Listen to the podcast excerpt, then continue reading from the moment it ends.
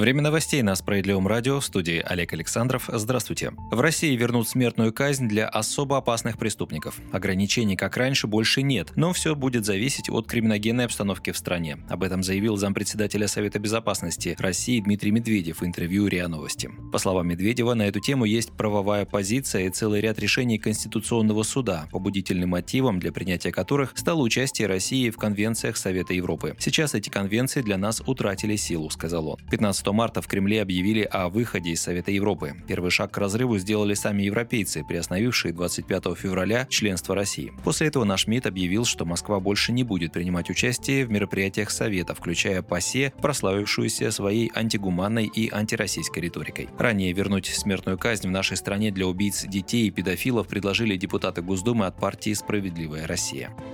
Жилищникам и промышленникам снизили плату за пользование водными объектами. Как сообщается на сайте Кабмина, такое решение было принято в рамках плана первоочередных действий по поддержке отечественной экономики в условиях санкций. Коэффициенты платы за пользование водой из крупных российских рек, в том числе Амура, Волги, Енисея, Дона, Аби, а также озера Байкал снижены, в частности, для предприятий ЖКХ, гидроэнергетики, металлургии, легкой и химической промышленности. В 2022 и 2023 годах нормативы платы за пользование водными ресурсами для них выросли вырастут на 10%, а не на 15%, как того требовал ранее установленный порядок. Как пояснили в правительстве, данные меры позволят промышленности сэкономить около 1 миллиарда 700 миллионов рублей.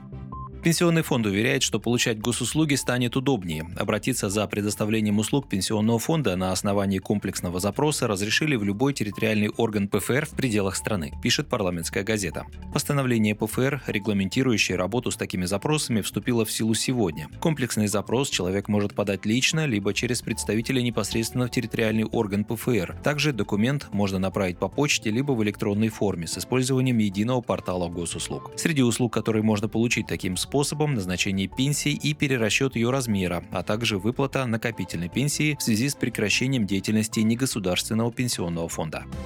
И сегодня же начинают действовать новые минимальные требования к накопительному и инвестиционному страхованию жизни. Банк России указывает, что страховые полисы начнут действовать с момента уплаты первого взноса. Страховая компания не сможет отказать в страховой выплате, если у человека диагностировано любое, в том числе социально значимое заболевание, во время действия договора. Исключение – это смерть по причинам, связанным с алкогольным, наркотическим, либо токсическим опьянением или отравлением. Это не будет признано страховым случаем. Кроме того, новые требования не касаются договоров со страховой премией более полутора миллиона рублей.